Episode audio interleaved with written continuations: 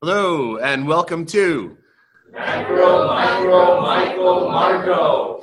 Startups at the Edge. Those voices you heard were students at American University and their professor, Jeff Sosland, who was kind enough to invite us to do a live show.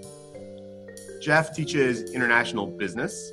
Uh, this class is global entrepreneurship, and that's why we thought it'd be a great uh, opportunity to involve the class in one of our podcasts on the micro and macro aspects of innovation.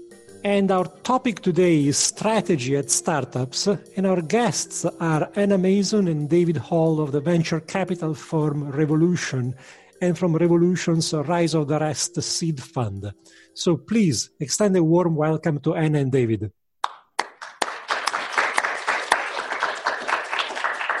So we have a lot of firsts with this show. It's our first in-person interview, although Marco's still remote. Um, it's the first interview out of my makeshift recording setup in my basement, and you could see that I wasn't totally prepared for it because the thing I left out to plug us in was left out um, on my bureau. Um, it's, it's, also the first time that Michael wears a jacket for a podcast. I, I thought I should still wear a hoodie. One of us had to, but it's the first time I see Michael in a jacket on our podcast. That's and I just picture in honor of the uh, the cherry blossoms, which you know, Mark. Um, it is its first live audience show. It's the first interview with two people at once. It's the first interview of anyone from a venture capital firm, you know, really anyone whose day job is not at a startup. Um, and it's the first interview of a company that was just featured on 60 Minutes. I know it's a step up to go from 60 Minutes to M4 Edge. So, you know, congratulations on making this leap. Um, Marco had this had this idea uh, before we get into the interview phase to get a sense of the room. Um, Jeff tells me that this has been done before, but we're going to add a, s- slight twist. So, how many of you um, are planning on or interested in a career in entrepreneurship or in venture capital somehow? Raise your raise your hands. So, four. Okay. Um, hold that hold that thought, and we'll get back to it at the end. Um, Professor Sosland, before we get going, anything you want to say about the class? Why don't you uh, come on up? Great group of students. I'm trying to suck up at the end of the semester. um, it's a very international group. Um, as I was mentioning, uh, we have we have in the room uh, South Korea, Peru, Norway, France, United States, China. Um, these students uh, intern three days a week related to uh, international business and entrepreneurship, and then they have two days of full days of classes, and they get to hear from amazing speakers um, like what they're hearing from today. Fantastic. Thanks for that. Okay. Um, Marco, do you want to kick us off? Yes, absolutely. And I think for the first time, we will also kick off in a slightly different way. So instead of our irreverent opening line for interviewees, which is, why on earth are you doing this? Let me ask Anna and David, can you please talk a bit, describe the Revolution Fund and in particular the Rise of the Rest for the audience and for the students in the room? Sure. Uh, David and I are both investment partners at Revolution's Rise of the Rest seed fund. We are the earliest stage fund of a family of three funds at Revolution uh, that invest in early stage startups all across the country. So, Revolution was first started here in Washington, D.C. back in 2005 by Steve Case, who's most well known as the co founder and CEO of AOL or America Online, um, a company that fundamentally changed the way uh, we think about and use the internet and probably none of you were born uh, when uh, when it came online. Um, our investment strategy is to see opportunity through the lens of geography. What that means is that in the venture capital space, about 100 million, 100 billion dollars a year gets invested into startups all across the United States. 75 to 80 percent of that goes to Silicon Valley, New York City, and Boston. So, our fundamental investment thesis and belief is that really smart people are building transformative businesses in cities all across the country, and they're not getting a fair shake at access to capital. So we look for deals and get to know entrepreneurs in places that most venture capital investors don't. Um, our fund is a $150 million fund that's backed by some fairly um, iconic and well known leaders from the business community, the technology community, and the investment community, such as Eric Schmidt, Jeff Bezos, Howard Schultz, Michael Bloomberg, uh, David Rubenstein, Meg Whitman, Tory Burch, uh, and many and many others. We make investments that range from two hundred fifty thousand dollars to a million dollars into early stage companies that are at the uh, seed or early, early stage level. So they may have a product in market, they may be on their way to finding product market fit, be generating some type of revenue. We look for investment opportunities across all industries, all across the country. Okay, so thanks for that, Anna. What led you guys to Rise of the Rest? David, maybe you want to start first. Why did you choose this particular path? Why did you choose Revolution? Why did you choose Rise of the Rest? So a little bit of it, a little bit of the answer to that is that it kind of chose me. Okay. Um, when when when Steve first started Revolution, the goal was to build these big iconic businesses focusing on, as Anna was mentioning, these transformative and disruptive categories like healthcare, like real estate, like transportation, like financial services. Big, big pockets of the U.S. economy that were ripe for disruption. And as as as the the company evolved, and as the the, the, the notion that the ability to transform these industries had to start with entrepreneurship the ability to find those entrepreneurs who are changing, who are, who are building those disruptive technologies, led us to venture capital. How do you support entrepreneurs who are building disruptive companies? You've got to invest in them, and you've got to provide the the capital and the advice and the, the ecosystem for them to thrive. And the first step in that is usually capital and so so we started investing you know mostly steve's capital but then then we began raising additional funds to accelerate that and invest more money into some of these entrepreneurs. And one of the catalysts uh, steve wrote a book called the third wave in it he, he profiles basically the, the, the internet has gone through three different sort of major shifts. The first shift was the first wave when in fact everyone was getting online originally. That that was sort of the ISP world where, where people were able to get onto the internet and it was consumerized enough so that you didn't need a computer science degree to, to log onto the internet. The second wave was sort of the applications on the internet. There was stuff to do on the internet. The, the poster children for that wave were Amazon and Facebook. You could now do things on the internet. The third wave, which he, which he profiles, is, is at a time when there's a ubiquitous internet, and then machines can begin to talk to machines, and the ability to have like Internet of Things technologies where you walk into a room and your phone tells tells the lights to come on. So you're not there's no human interaction. There, there's also huge swaths of things like agriculture and autonomous transportation where having a ubiquitous internet and having machines talk to machines unlocks huge opportunities in really cool categories we took advantage of that and we saw that and we said, you know, there's got to be a way to to expedite that that that third wave approach, that third wave of, of disruption, but find it, as Anna was mentioning, outside of the coasts, in places where there's lived experience. In place, it's very hard to think about agriculture being disrupted unless you live in places where there's farms, right? It's hard to think of New York City folks transforming agriculture right? And, and, and there are other huge categories of, of, of, the economy. Education is one where you guys are educated basically the same way that your grandparents are educated.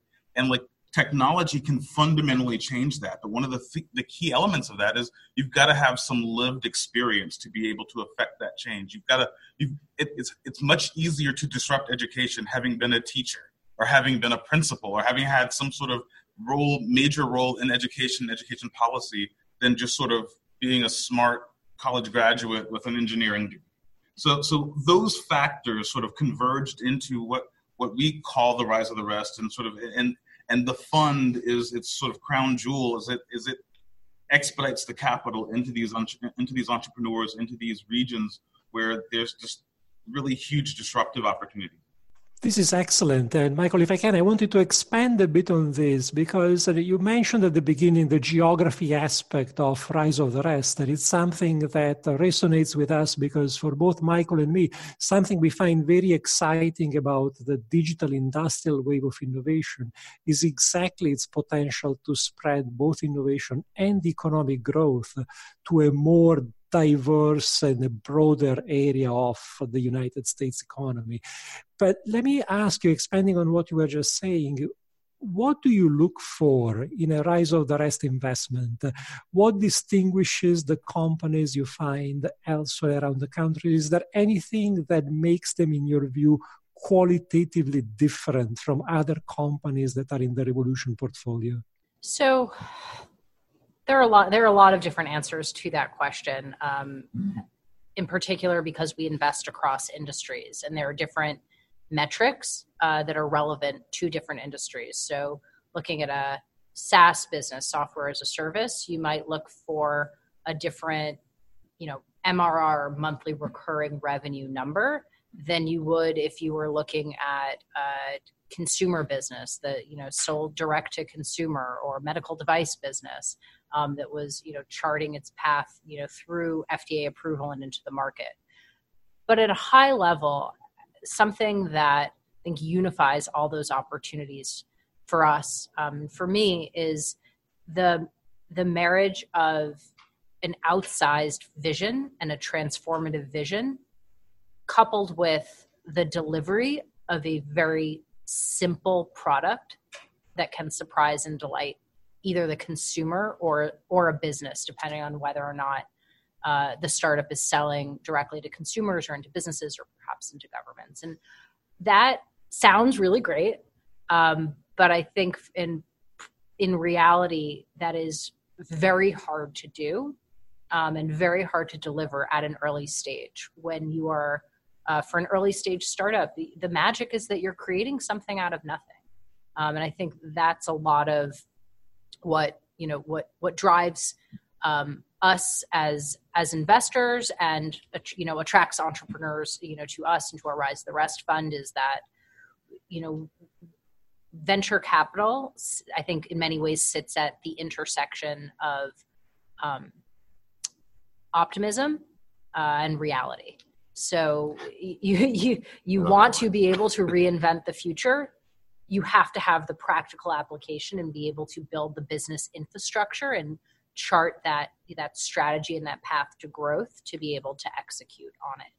And i think part of what's really special about rise of the rest is is that we see opportunity through the lens of geography. And you know for us i think what that also really means is that you know if if you have ever felt like an underdog or an outsider um, that there is an opportunity for us to be the fund, be the investor, and the champion to back you because 75 to 80% of the country right now from a venture investment standpoint is is by and large outside of um, you know the the normal tracks of access to capital in the area. I don't know if you'd add anything else, yeah, David. I, I would I would I would bring it one layer lower and just say everything that she mentioned sort of hinges on people right? It's it's it's how audacious are you as an entrepreneur that thinks about sort of very high level strategy, but then can back it up with sort of sequential like on Monday I'm going to do this, on Tuesday I'm going to do that, on Wednesday I'm going to do that. I'm going to manage my team to accomplish these these small goals that that still kind of meet the high level strategy because the reality of entrepreneurship is you're not doing it in a vacuum. You're, you're doing it literally on an, on an open, rough sea. And the agile entrepreneur, the one who can still head, head you know, due north, even though sort of the waves and the, the tactics are going to take you over and through and around, like, like you've still got to head to that, achieve that strategic direction, but you've got to be super nimble and super able to sort of see opportunity, little pockets of opportunity along the pathway. And so I, I, think that everything that she said, I totally agree with. I just I, I, want I want everybody to understand it's but it's about people. It's about asking. It's about focusing your team on building the simplest product that can achieve an audacious sort of uh, a vision. And it's it's it's it's nothing that's done. It's nothing that sort of exists within one founder's head. It's nothing that one person can do alone. But it's sort of how do you entrepreneurship is all about how do you take scarce resources and and sort of allocate them in the way that can deliver a greater result than the sum of the individual parts. And I think he leveraging that is what what we really is one of our first tests. Like, is this entrepreneur able to do that? Do they have the domain expertise? Do they have the vision? Do they have the the organization to sort of drive this process forward while still sort of keeping mind of like we're going to change the world. So and, but, go ahead. And you know, in early stage venture investing is um, is a lot about the risk reward calculation. So or the risk return calculation. So at, at the earliest stages, and this actually happens in charts throughout the life of an investment in a company, you assess a series of risks. So to David's point, team risk is is one of the first things that you look at. Um, the second, you know, piece of it might be market risk. Um, how big is this market opportunity? Um, the the third is uh, product or tech risk, um, and that means you know both. Does this product actually solve the problem? Is how big is the problem? Is that market question? Um, and how defensible is you know is what is being built and so you go through these series of assessments and then there's the question of well what's the company worth? What's it worth today? What does it have the potential to be worth going forward? And that assessment is is i think in many ways this question of how de-risked are each of these verticals at this stage. And the more risk that still exists the more compensation you'll want to get for being able to put capital into a company at an early stage. So therefore, you try to get in a, at a lower valuation. The more that's been de-risked uh, up along the way of, of the company, um, you know, building out and progressing, the higher the company's valuation, the lower amount of ownership you'll get as an investor for the, you know, for the same dollar amount invested. So this is great. So we've we've spoken about de-risking, which is sort of one of the the magic elements of of building a successful startup. You talked about rise of the rest's strategy and investment thesis, the geography, the domain expertise, the power of people and team, and the, the vision. All of that stuff makes uh, paints a really clear picture of what Rise of the Rest is looking for in your own strategy as a fund the topic of today is strategy more generally. And I want to pivot a little bit. Um, and I didn't use that word pivot intentionally, but it just comes up naturally when talking about startups. So, strategy, the word strategy means different things to different people. Sometimes it is confused with tactics. Um, sometimes it's confused, worse, it's sometimes confused with aims or goals. Um, when you are looking at a startup, how do you think about strategy? How do you define what strategy is? What's, you know, etymologically, what is strategy to you? I don't know what the Greek derivation of the word is. I wouldn't be able to tell you. I don't even know if it's Greek. But but I, I let's just catch that he did the etymology of etymology. I you know I, I when I when I hear a company articulated strategy, it, it, it usually for me means how are we going to make the biggest impact possible in in our in our respective market right are we and and the cool thing is that vision and that strategy can sort of evolve and grow. You know we're going to make the best way to connect people at harvard. You know we're going to create a little facebook for harvard university students right? That's one little vision that then expands to like a third of the globe right?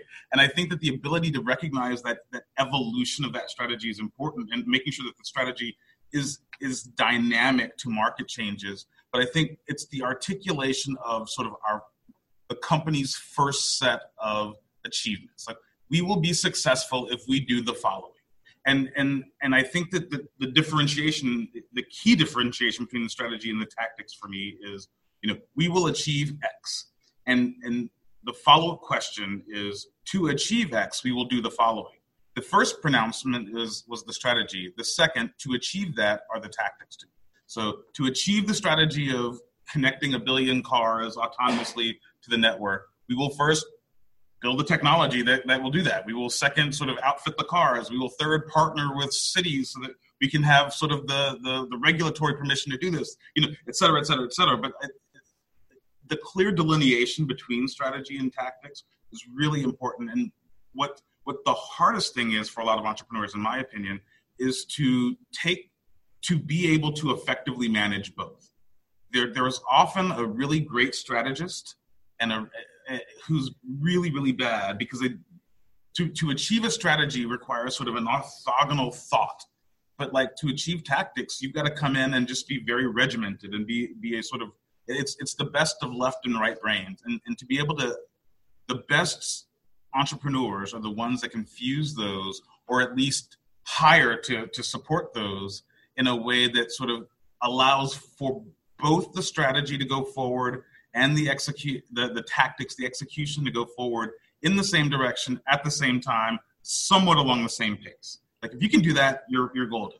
The hard part is managing it when it's not exactly that way and it's 99% of the time the latter. Right. And do you have a different definition of, of no I, you know i um by and large no. To, for me strategy you know i spoke earlier about you know one of the the core pieces of investability that i look for is the marriage of outsized vision and clean and simple product. I think the strategy is how you thread the needle between those two. Um, a, a great topical example for me um, is actually a look at lyft which just recently went public. If you read uh, their S1, um, which is a former like recovering Wall Street junkie, I, I enjoy doing. Um, so it's you know it's the document that a company files in anticipation of going public, and you read about this vision to that actually has nothing to do with ride sharing, and this vision is about this fundamental transformation of cityscapes and the use of um, of roads and this scarce resource that we have within cities. And what is actually possible if the world shifts from car ownership to car sharing and you no longer need to actually own this asset that you use infinitesimally.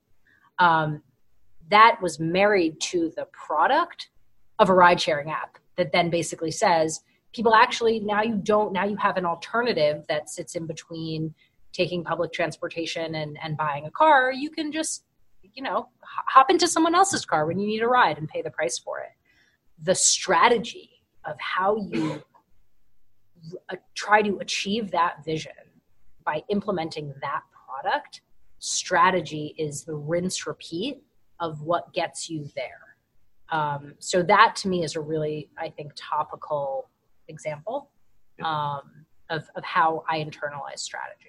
That's excellent. That's very, very clear. And also something which I think is important, though, when we talk about strategy for startups, is that by definition, startups are in the early stages of their professional lives. And so things are changing very, very quickly.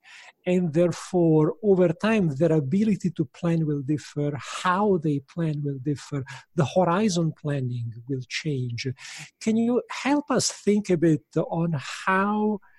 The actual ability to strategize and the ideal strategy for a startup evolves as the startup itself comes of age. So, what does strategy for a startup look in the first month, in the first year, and then what about the years two to three, four, five, and seven? Sure. Yeah. Uh, yes, so, we so both can. We, we, this, is, this is good. Um, you know, it's funny. I, will use it as an example. A company that I worked with, it was an education company. They built a test prep platform for college for, for high school students going into college, and so they would sell they would sell to students and parents to help them take standardized tests, right? And so as as they're as they were going through the, the, the method of their strategy, we want to obviously get as many people and as many tests on the platform so we could help these students study better and as they were looking at it, they were saying, "Well, wait a minute. You know, this is this is really hard. Like we we have to gear up every summer basically to sell these tests into these students, that so they can take their standardized tests in the fall or the spring, and then we're done with them. Like once they they're one and done. Like they take once you take your ACTs. How many people took the ACT more than once? Like nobody does that. So it's like so we're going to spend all of this money developing this technology. We're going to sell it once, and then those those customers go away forever that's a really hard path to get to become a bajillion dollar company, right? And so they said, but wait a minute, our technology is also highly applicable for other people who are taking other types of tests. And what, what groups of people take lots of tests? And if you look in the professional world, there are tons of people who have to, tons of professions which require consistent certification doctors, nurses, um, technology specialists, et cetera. And so they said, well, we can adapt our technology and sell it into companies or sell it into organizations like credentialing organizations that says, you know, if you want to be a pediatric nurse, you have to be constantly recertified. And so they, they pivoted their model from being, and, and this was a huge, huge change, right? Because we are no longer going to sell to consumers. We're going to now sell to businesses, to, to, to organizations who will then help uh, certify these pediatric nurses, for example. And to do that, we're going to change. So we're going to fire basically all of our customers. We're going to say, no, no, high school students studying for the ACT, we don't want your, your business. We're going to take all of our revenue, go to zero, in hopes that we could bring up more potential revenue in, in another strategy. And like the ability for that that that barometer to know when it's when there are richer or, or, or more lucrative markets in which to fish, that's a huge strategic shift. And so, so the day one strategy was let's go get a million consumers to dip a credit card and we'll, we'll be able to sell them ACT prep.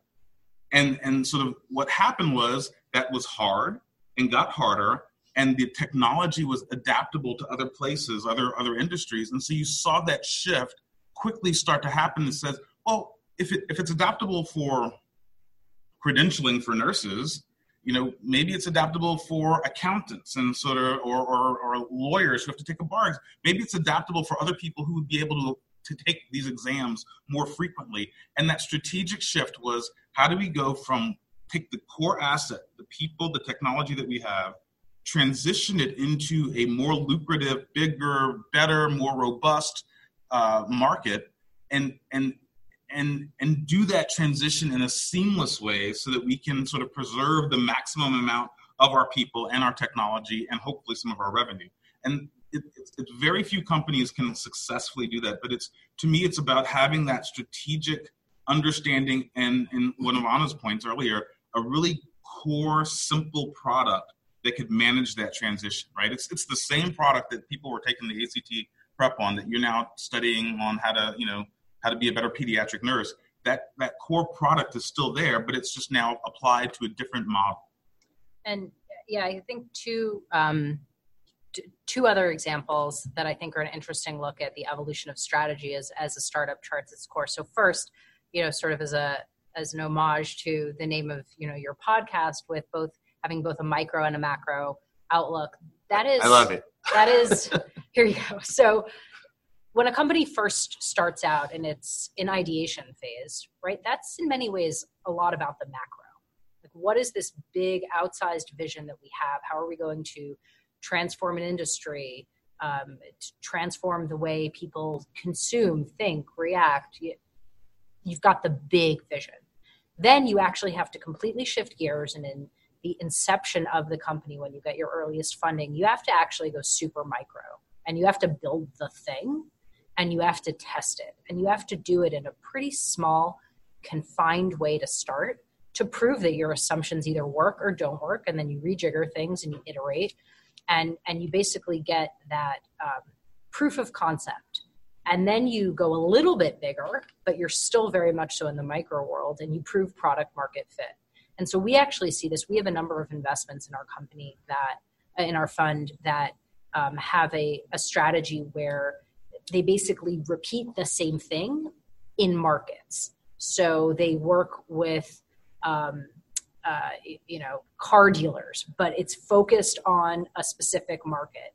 They do last mile business to business delivery, um, but it's all in one market. So that that last piece of the micro of the micro step um, in their strategy is making sure that they've got sort of a an end to end proven solution in one market and they've got these processes in place for that.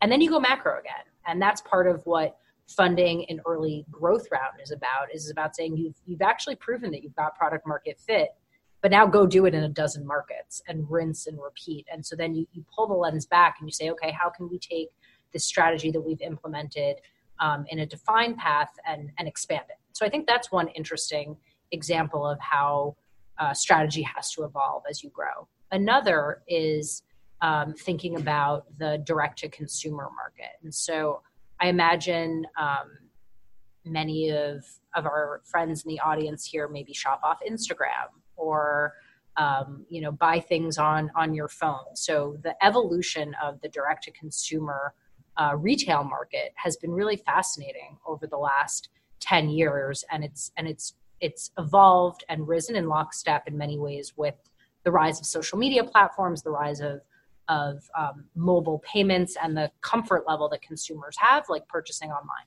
So how that translates for an early stage company is part of your strategy when you're just getting out of the gate if you've got a really great brand and product that you think would re- will resonate with people you can reach your first customers pretty quickly and pretty cheaply and and prove that you know like a core group of people really love what you have to buy we have a women's um, travel wear company that actually started just selling swimsuits and they're based out of like st louis and they crush it um, they were able to prove with this ba- basically with a social media marketing strategy that they could acquire customers really quickly who absolutely loved what they were doing but there are tons of businesses in consumer. It's far from like a winner take all type of market.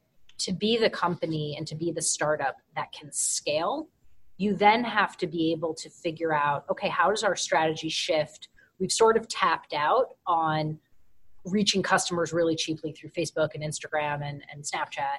Like, now, how are we going to reach them? How are we going to think about different marketing channels or partnership channels that we can use to acquire those customers at, at still a relatively inexpensive pace. Because if we just keep with our strategy that got us to this initial level, it's actually going to start to cost a lot more money because we're going to be further out on the periphery of people in the social media sphere who may care about our products. So this is so this is great because you you answered one of my questions already, and I was going to ask you know how do you assess a strategy since typically what a startup is offering is innovative and so there isn't really data and so your answer is well you test it in little markets one at a time and then you collect data as you go along. So perfect. I want to follow up on this this sort of theme of um, adjusting and readjusting as you go along. So one of the buzzwords in startup world i used it earlier is pivot. And so the idea is you you learn something new about your product or about your market that you didn't know and it forces you to change a little bit. Another buzzword less so much about startups, but about young businesses or uh, well run companies is agile. And some of that is agile software development, some of it is agile product or project management. And the idea is you've got this sort of continuous feedback loop in which you're, you're constantly learning and offering sort of another version of the thing.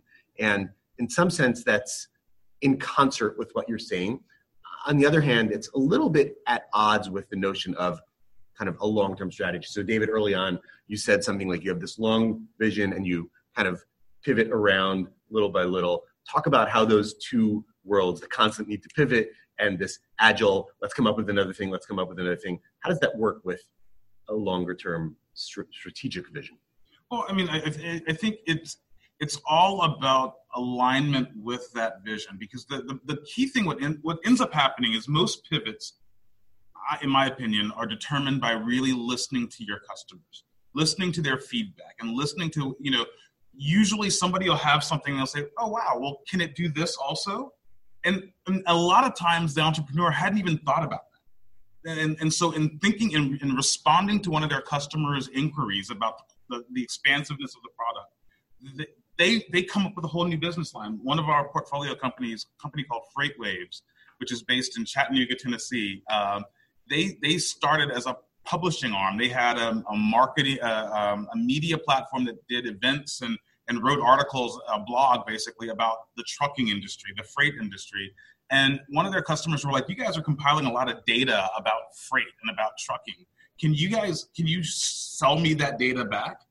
And boom, a whole new business was born out of just you know a media company that was selling subscriptions is now able to sell data and that data became so valuable and they were able to build that data into this really robust platform that that that you know in, in a field like trucking right like in a, in a very nascent field that is more important to you because everybody i'm looking everybody's got something on their desk that was sent here probably by a truck at, at the last mile. And so it's you know these having this big alignment and saying we're going to be the, the, the authority in freight leads you to say, well, to be the authority, we first have to have voice. So, so the company built a voice. They were the publishing arm. They, they knew freight better than anyone else. But then a customer said, do you, can you, do you, you have this data that you're collecting? Can, can I take a look at it? And they were, they were opportunistic enough at the tactical level to say, well, well, does, does creating this data business help us become the leading, help us maintain our position as the leading voice in freight? And as long as there's alignment between that tactic and that strategy, and it sort of makes sense, it became it became the driving force of the business. And so it, it happens a lot. I mean, in in the course of organizing the world's information, as Google has as its tagline, it said we can also sell back access to that data to people who are looking for certain keywords. Turns out that was a heck of a business trade because, in addition to sort of profiling and, and, and tagging all of the world's information, they now had a way to make 150 billion dollars a year or somewhere around that, that amount in ad revenue by selling words, which is amazing. And so it's like you're you're amazed at what you can find along the alignment of great strategy, and and how you can, if you're opportunistic and really keyed into the market, how you can turn that into a really profitable and really lucrative enterprise. Yeah. I wanted to touch on another element of strategy linking to something that Anna said before. So I wanted to dive into the talent strategy, making sure you have the right team. Anna, you were pointing out that in the life cycle of a startup, the startup starts out with the macro vision, the big vision, then goes micro, focusing on the product development and then the execution, and then goes macro again, expanding the market in your experience, how have you seen startups evolving their talent strategy correspondingly? Because we know they start out very lean with as few people as possible, but clearly, as the business grows, they have more things, more challenges to think about. Any thoughts on this? Any observations from your experience with companies? Sure. Um, I think f- first off, at the earliest uh, foundational stages of a business and of a startup, the the core talent on the co-founding team or sweat equity team is really critical because you have to be able to uh, do a lot with a little. Um, and your people are your best asset and your best resource to be able to achieve that. So that doesn't mean that all your founders have to be engineers for example um, but I think to us, and part of our strategy actually on, on why we believe uh, that the rise of the rest is a great investment strategy, is that we find and partner with entrepreneurs who have legacy experience and expertise um, from past, you know, past businesses. So, what I mean by that is um, that we've got a company in Indiana, just outside Indianapolis in Zionsville, Indiana, um, called 120 Water Audit. And this company um, helps municipalities and schools test their water to make sure that it's that it's safe, and they and they track that. But it's actually a, a SaaS business um, that's layered on top of that. So it's not just mail you the water kit and and that's it, which seems nice, but it's hard to see that as a scalable business the founder of this business um, is a mom of three and had that experience of like, profound fear of what was actually in her kids' water, both at home and at school. But she was also actually a career SaaS executive. Um, and Indianapolis is actually a, a place in the country. We actually think of it in many ways as like the SaaS capital, not only of the heartland, but of the country there was a startup there that scaled up, went public, and then was taken private again called ExactTarget that ended up getting acquired by Salesforce for $2.7 billion in 2014. And you see entrepreneurs like the one that we backed who developed that deep expertise from working in the industry and for one of the giants in the industry. And then post acquisition, when you spin out and you start up your own business, you've now got this deep wealth of experience and relationships and know-how that you can apply and redirect to other really interesting industries um, that have the potential to be transformative along that third wave track that David was talking about earlier. So I would say at the foundational level, the the founding team is really important because you really want to be able to get out of the gate um, as leanly as possible, uh, so that expectation management is met. You can retain ownership of your company without having to, you know, raise too much money to be able to fund fund your growth. Um, so that's first. Second, something that we see, and we actually talk to a lot of our um, advisors and experts in our circle about, is the strategy around hiring and building a culture. Um, and so it's not just about bringing people in to fulfill the, the, the role and the job description, but it's really about how you one create a culture that attracts people because that's critical to scale and two how you then actually like tactically implement that as part of your strategy. And something that that we found we talked to our companies about of the 100 plus companies in our portfolio we have startups with five people we have startups with over 500 people and everything in between. And so something that we encourage everyone to do is to think about culture as early as possible, to think about how you can bring in a senior member of your C suite who's going to be dedicated to hiring early on. Because what you find with um, startups at the earliest stage is that hiring and fundraising end up taking up the majority of time for the CEO and the executive. And this idea of hiring, just like fundraising, is actually it's a job in and of itself and it completely pulls you away from anything at the managerial level. So it's it's easy to say, it's hard to do when there are finite resources and capital. But the earliest that you can bring in um, a, a, VP of talent um, or HR manager to help with that process, the better. I will quickly add. I, I, think it's it's also critical to have make sure you have the right people on the bus at the right time, because at some point, you know, there, there, there's often a point of your your business where you know you you only need sort of a, an accountant to manage your books. But but then the business if it's successful and continues to grow you need a real cfo somebody who who can be more strategic about thinking about the business than just somebody who can sort of reconcile your profit and loss right? You you need somebody who can think bigger about the opportunity. And usually that that role is somebody that you can hire into your company if you've got a set culture as anna has mentioned. But sometimes that role is even to say you need to replace yourself as CEO because you don't have the expertise to take the company to the next level.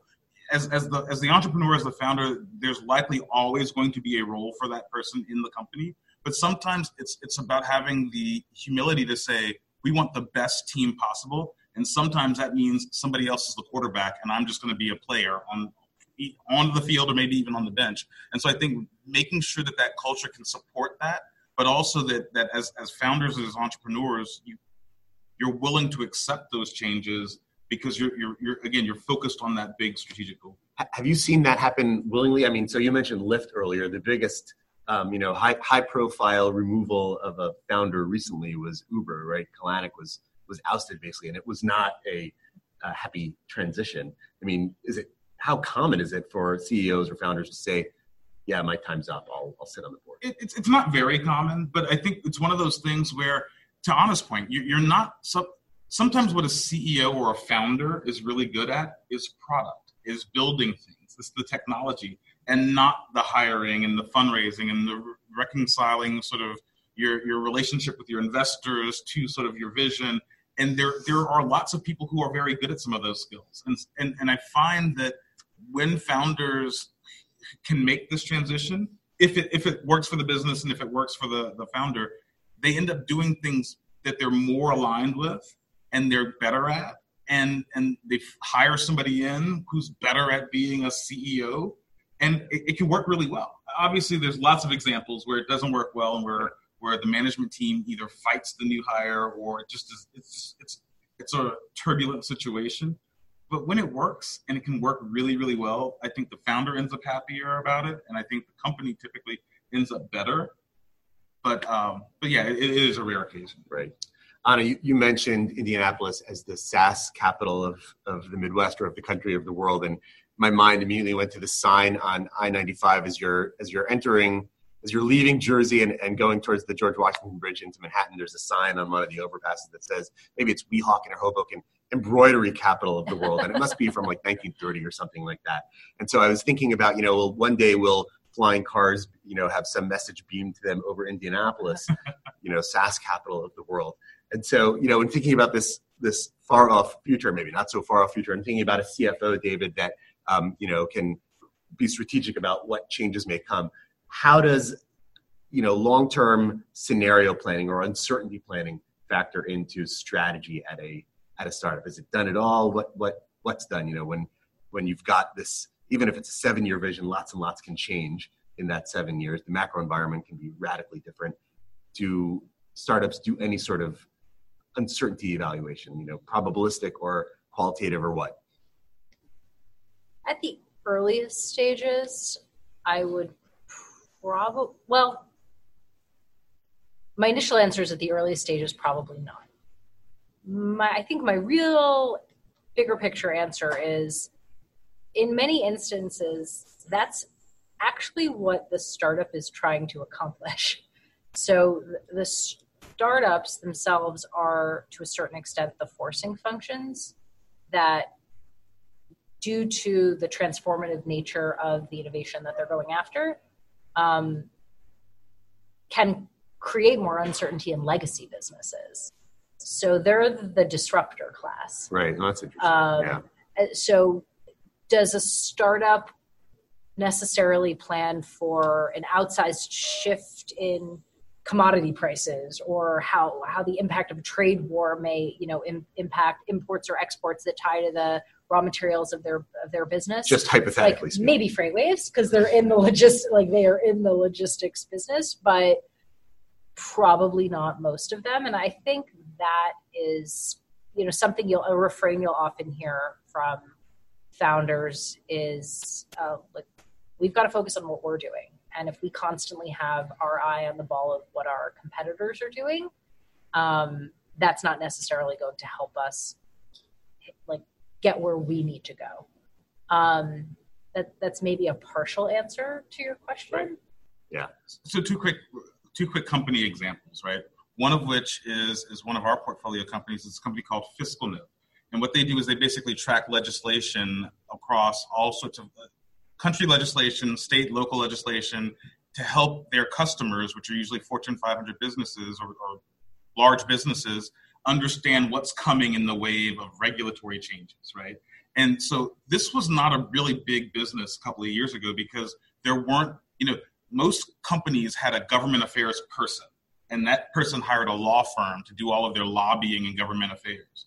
But now companies like Uber and FedEx and all of these all of these big companies have like dozens of people in their government affairs because what Uber needs to understand both federal law as it relates to things like like worker uh, the, the, the status of workers whether they're employees or or uh, contractors and they also need to understand lots of like local laws whether or not you a, a taxi Uber can be considered a taxi or can they pick up people from the airport and so having a view of that was really important these guys were able to pivot and, and had this bigger sort of this this bigger marketplace, bigger, richer marketplace to, to, to feed from because the market changed.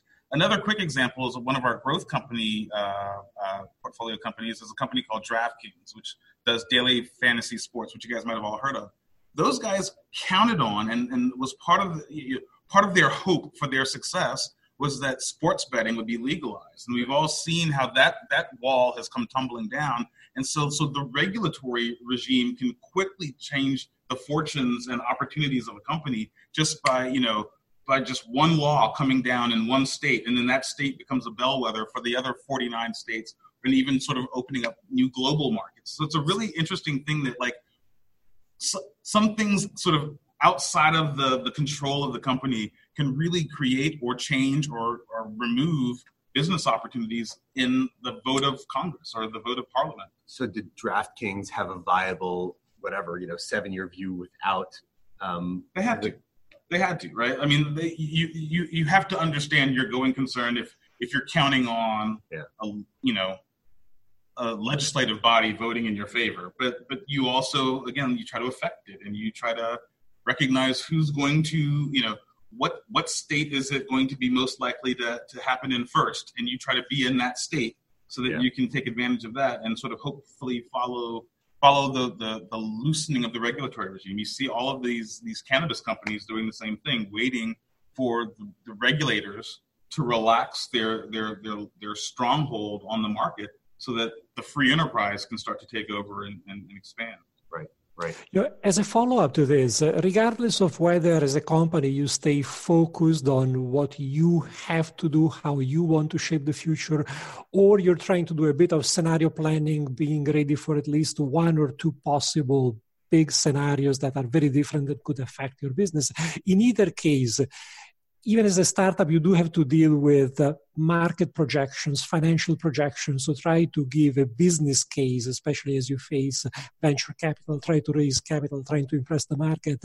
But if you're developing a continue, a completely new offering, any kind of financial and market projections will correspondingly be even more uncertain than they are for established companies. So from your perspective, from a VC perspective, when you're facing entrepreneurs pitching to you how do you evaluate these market and financial projections? And i should say you know michael and i had had a podcast interview with uh, tim wickstrom of presenter. It's a company that uh, offers uh, at scale training for presentation and communication skills. And Tim was telling us in the podcast that one of their board members, who's an academic, had done a study showing that uh, venture capitalists apparently respond a lot more to the passion and the degree of conviction of startup founders rather than to the numbers uh, in the financial projections and the business case. So is it true? How do you guys look at market projections, financial projections when you evaluate startups? Like the numbers are the numbers are uh, the, the, numbers are important. Um, period. Hard stop. Um, to, to say more, even if you're trying to chart a course in a new line of business, create a new industry, create a new type of offering within an existing industry, there are still some fundamentals that, from an investor standpoint, we'll take a hard look at. So first is a question of, you know, what is the price point that you're selling and what is the frequency with which you're selling it? Is it um, a one-time purchase or a subscription? Is it a monthly subscription or is it annual? Can you charge $100 for it or can you charge $10,000 for it? That's at the top line. The second thing you might look at is how long does it take you to find and close your customer, otherwise known as like the sales pipeline. So there are some industries um, healthcare is actually one. Um, education and, and, selling into schools is another that have notoriously long sales cycles. Selling into hospitals takes a really long time because there's just a ton of red tape and a ton of bureaucracy.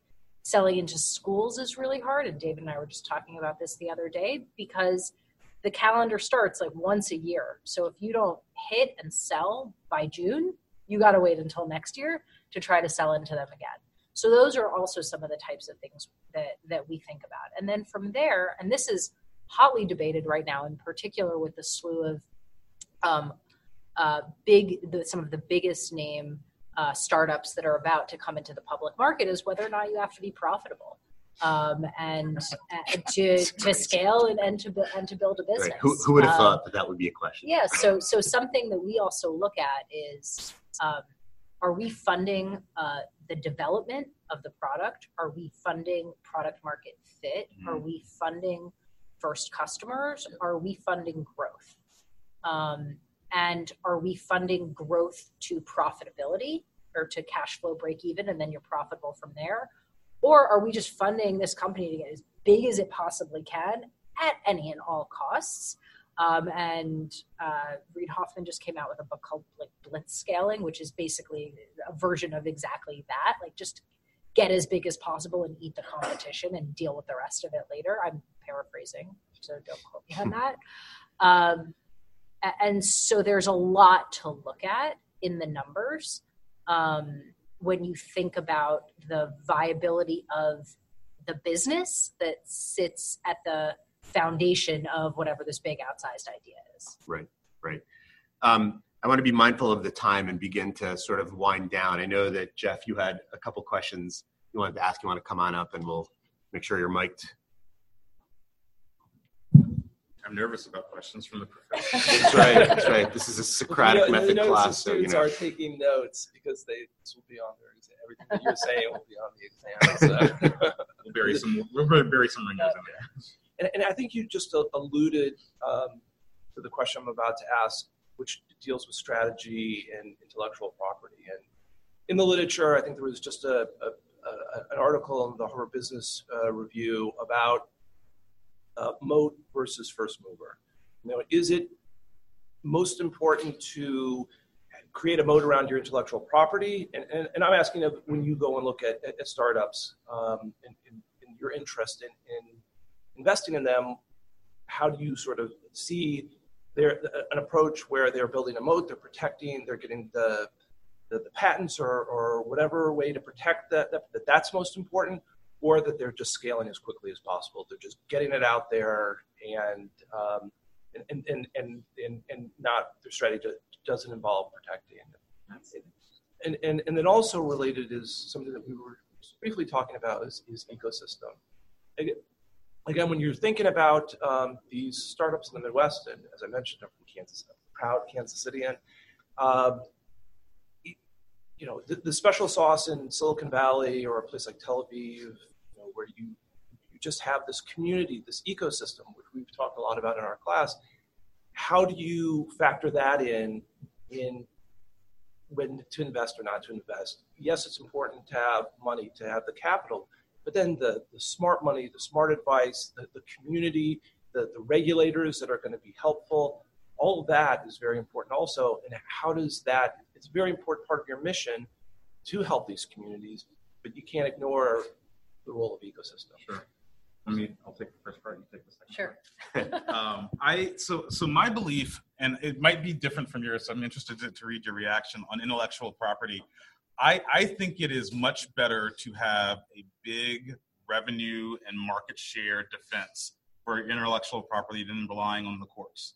I, I think patents are important. I think it's important to have unique technology that can that can be protected and that you can say that we we have the best technology at achieving its certain you know r- result but i think that the application of that technology for business purposes i.e sales do you have customers are you able to generate and and win enough market share is by far the best defense. Sometimes it's it's like you can't if if if you've got the little bitty if you're the little bitty company that's got the best technology and then there's like three or four other companies that are huge and big like they can tie you up in court forever litigating your patent right and you will likely go out of business because you don't have a billion dollars on your balance sheet to support sort of what it costs to go through patent litigation but if you have sales and you've got customers and you've got customers that are defending you saying yeah they've got the best technology by far and and you're able to stand that up that is always in my opinion a much stronger defense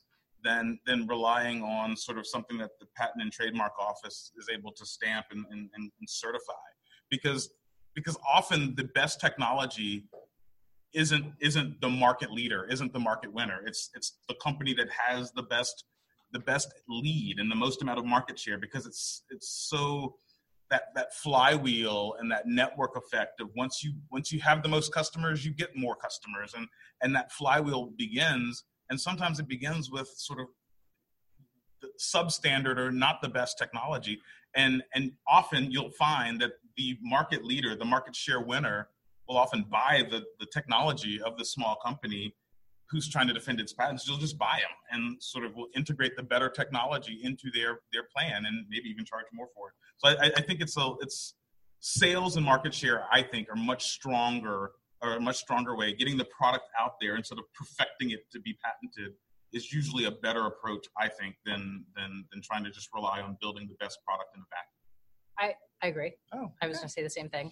Um, the only thing I would add on the topic of moating um, your business is I firmly believe that moats are not exclusive to deep patentable tech. I think there are a lot of different ways that a business can build a moat. Um, and, and something actually as, as simple and truly actually complex as brand, um, I think is, is, ca is and can be an important moat for a business that can Right. really help to make it uh, scale more quickly and make it defensible against some competition. Um, to answer the second question on ecosystems, so I'd like to spend a couple minutes talking about the work that Rise the Rest does on the platform and ecosystem support side. And to do that, I would ask that we all think about um, cities as startups. Uh, so that's my paradigm. I actually think about everything as a startup. I think Rise the Rest is a startup. I think my kids are a startup. I think I'm a startup. um, so that that's my worldview. But when you think about um, a city as a startup, it's helpful and informative when you think about what's actually happening at the ecosystem level, whether it's in Kansas City, in Chattanooga, in Salt Lake City, in Detroit, in Ann Arbor, in Denver, and on and on.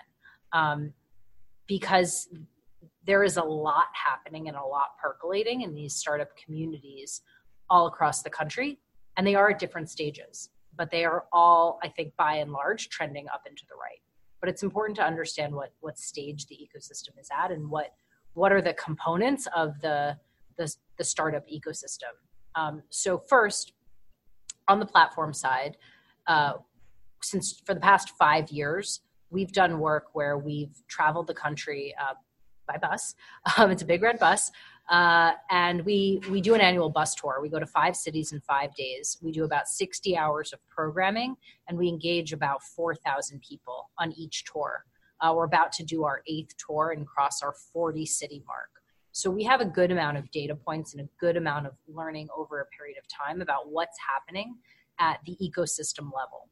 And so some takeaways for us from this from these experiences um, have been that startup communities are not just about the startups, the scale ups, and the investors, but there are other key players that contribute to the rise and success of a startup ecosystem. And those include the universities, um, the economic development arms, the state and local, sometimes even the municipal governments, the startup support organizations, which can range from a co-working space to an accelerator to a code academy uh, to affinity groups such as um, efforts that support women entrepreneurs, entrepreneurs of color, or entrepreneurs in a specific vertical like cybersecurity.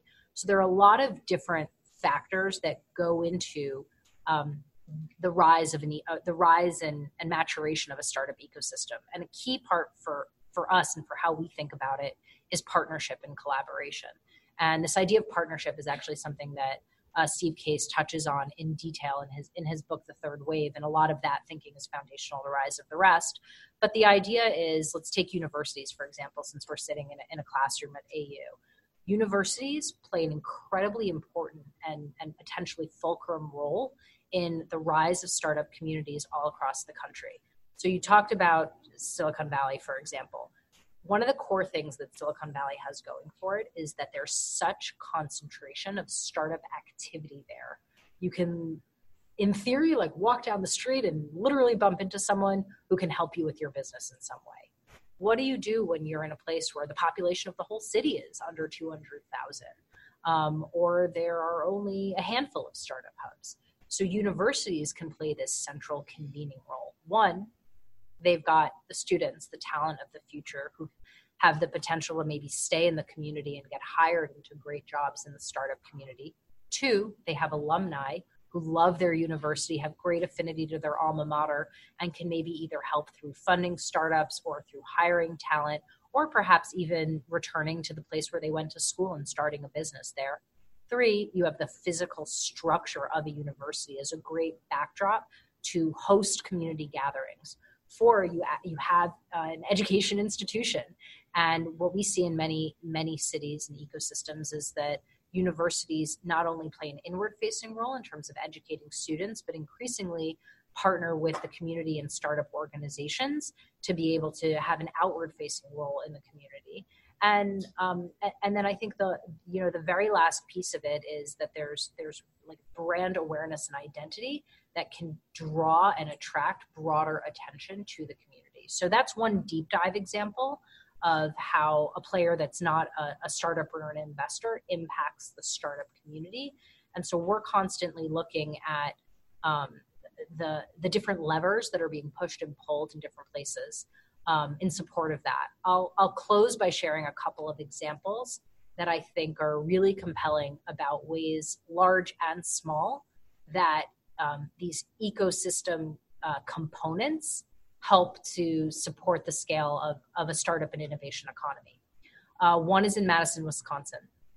Um, the president of the Chamber of Commerce uh, realized that rather than trying to continue to hammer a nail, uh, hammer the same, overhammer the same nail, and try to get local capital, risk-averse capital, to invest in startups, he said, "You know what? There's a ton of money that understands investing in startups that's based in Silicon Valley, but there's no direct flight between San Francisco and Madison. If we can change that, we can make it really easy to get that capital into into our city."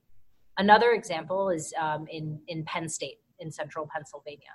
The president of the university said we've got all these great, like deep pocketed alumni who are obsessed with our football program and come back for games and tailgate.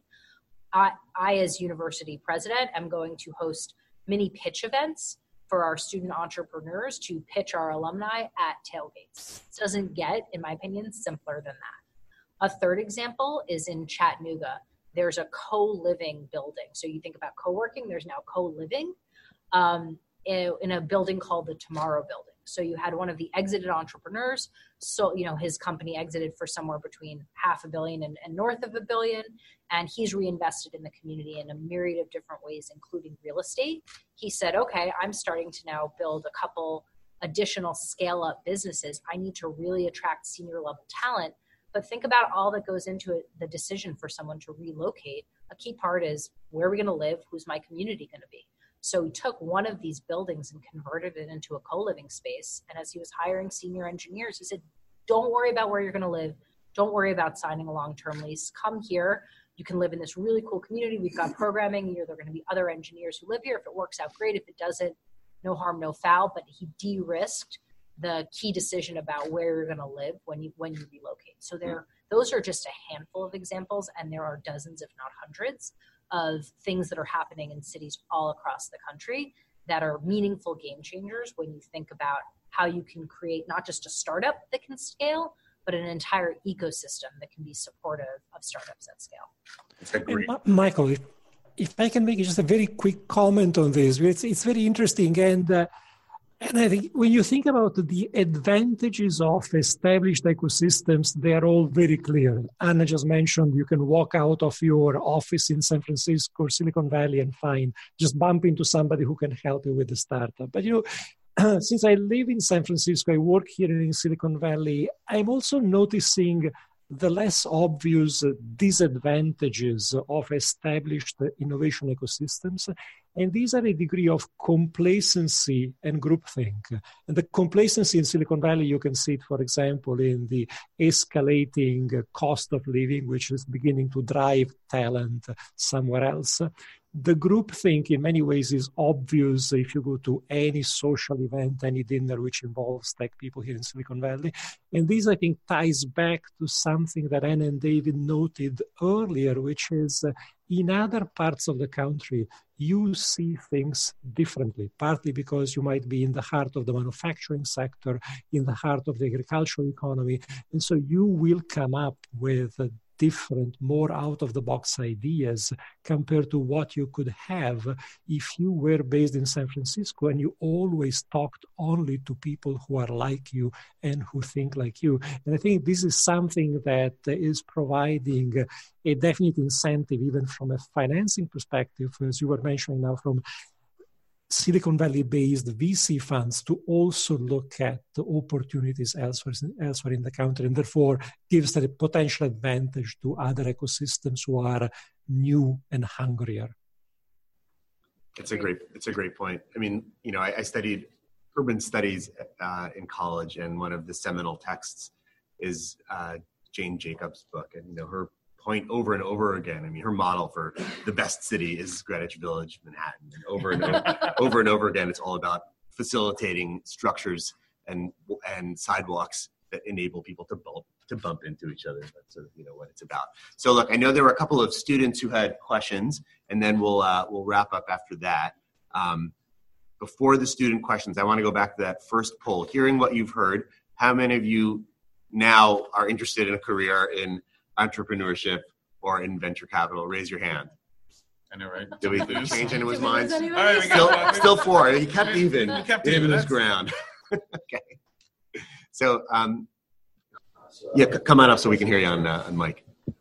Okay. So, out of all the uh, startups that you invested in and examined, what what do you look for when you decide to choose one? To? What what are the qualities that you uh, that stick out to you? I mean, I, I- think it's if, if I had to pick a couple silver bullets, right?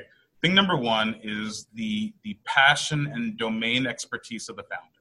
Are, are you the person that's going to lead this company through thick and thin to to get to wherever the next the next set of milestones are? Do you have the requisite knowledge that you can do this without a lot of support? Because you don't always have a lot of support at 2 a.m. when you're like championing your, your your dev team to continue building the product. The second thing is, do you, and it's kind of closely related, do you have that swagger that can walk into a dozen VC shops and ask for money? Do you have that swagger that can can be on an elevator and have a, such a refined elevator pitch that you're talking to the CEO of, of, of, of your your competitor, your biggest competitor, and and sort of make your elevator pitch at why you're a worthy competitor? Can you win the business? Like soliciting like business is hard and asking somebody to give up their money to you for whatever you're selling that's hard work. And like the, the ceo's got to be able to do all of that. And then the biggest sell that you've got to make is you've got to commit convince somebody else to spend their time achieving your vision. So if you can't convince others to come work for you you can't convince customers to come spend money with you you can't convince investors to buy from you if you don't have that swagger nothing else you do will be successful in, in, in that particular enterprise. But i think for me it's it's is the founder smart and got deep domain expertise and can they sell do they have that swagger to, to sell when there's not much to sell? The in addition to what david said because i agree with all of that i would add um, really thinking a, a big kicker for me is how how big is the market opportunity and where does the where does this business fit within that market opportunity? So for example um, you know we have an investment in the alternative travel space. I'm you know travel and hospitality is a is a uh, trillion dollar industry. Alternative travel is about you know 10% of that and growing more rapidly than anything else in the market.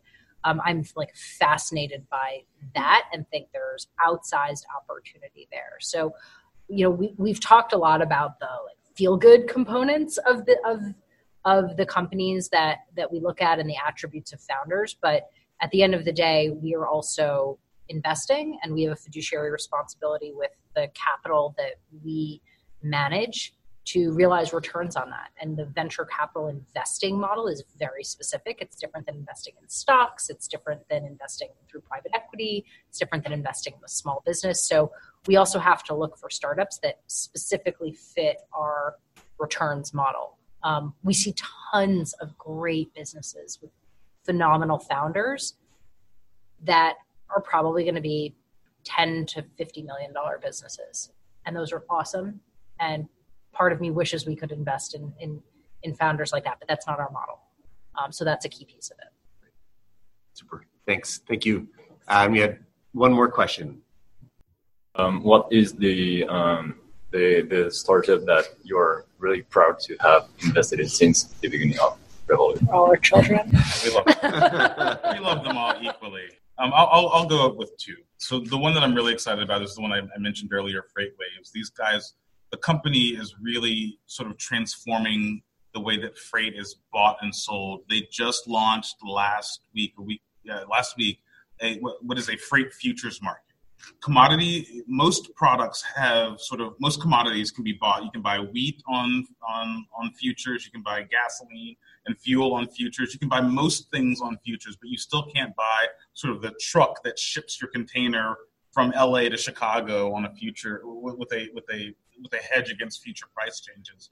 And they just launched this product. So they went from a media business to a data business now to a futures marketplace as well. And sort of that evolution is amazing. And and one business is is relies on the subsequent business relied on the previous business in such a such a smart way that they pulled it all together. And now, as a result of these guys, you can buy freight from Chicago to LA and hedge it against whatever the fuel or driver shortage creates in the future. So I think that's really cool. Another business that I think is fascinating. Um, we invested in the business in Madison, Wisconsin, that had relocated. Their investors were based in Boston, and the, the team was like, "We don't want to be here anymore. We want to go back home." They were graduates of the University of Wisconsin. They moved back to Madison. They added like they they added another six months of, of, of, of burn onto their company because just moving from the high expense place of Boston to Madison, and and the, the team were weather experts. The, the, the founder was at one point like the global expert in hail, and so they built this device that can track several dozen different weather elements. But what they are able to do now is they're able to predict, you know, everything from hail. They know it's going to be cold in Madison and Boston. Well, but, but when a tornado touches down, they can say the tornado touched here and not there cool. within a very specific, you know, radius and zone, which is really important to like insurance companies Yeah. and car dealerships and any, any anybody where there there are major weather events. So it's a really cool company that's got global global opportunities available to them as you think about farming and and you know climate change is only increasing sort of these dramatic weather events. So I think it's it's an amazing company uh, with cool technology and just great salt of the earth kind of people. What's that one called? Understory, Understory. uh, based in Madison. Awesome. Thank you. It's so hard for me to choose. This is the toughest question that you've asked. So I won't. I won't really choose one, but I will say I'm. I'm very proud that our fund um, is is invested in a lot of female founders. Hmm. Um, I think, um, as with everyone in, in the industry, we we can and we should do better um, than we are.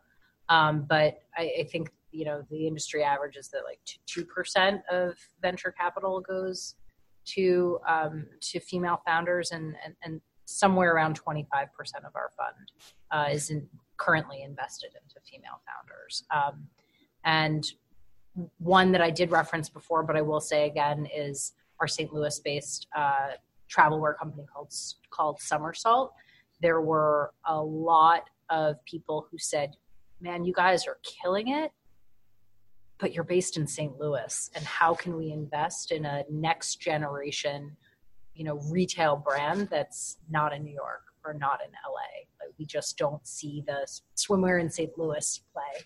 Um, and they not only you know were great when we invested but they had such accelerated growth that they raised a meaningful follow-on round six months after we invested which in our in, which in our space is is pretty rapid hockey stick style growth so we've got we have a number who, who have followed that trajectory but um, those are, are, are two women in one company that i'm particularly proud to back well thank you guys so much for for Yeah. having us Th- thanks to the students. Thanks to Jeff Soslin, and thank you again, really, to Anna Mason and David Hall for coming and doing this. So. Yeah, this is great. Thank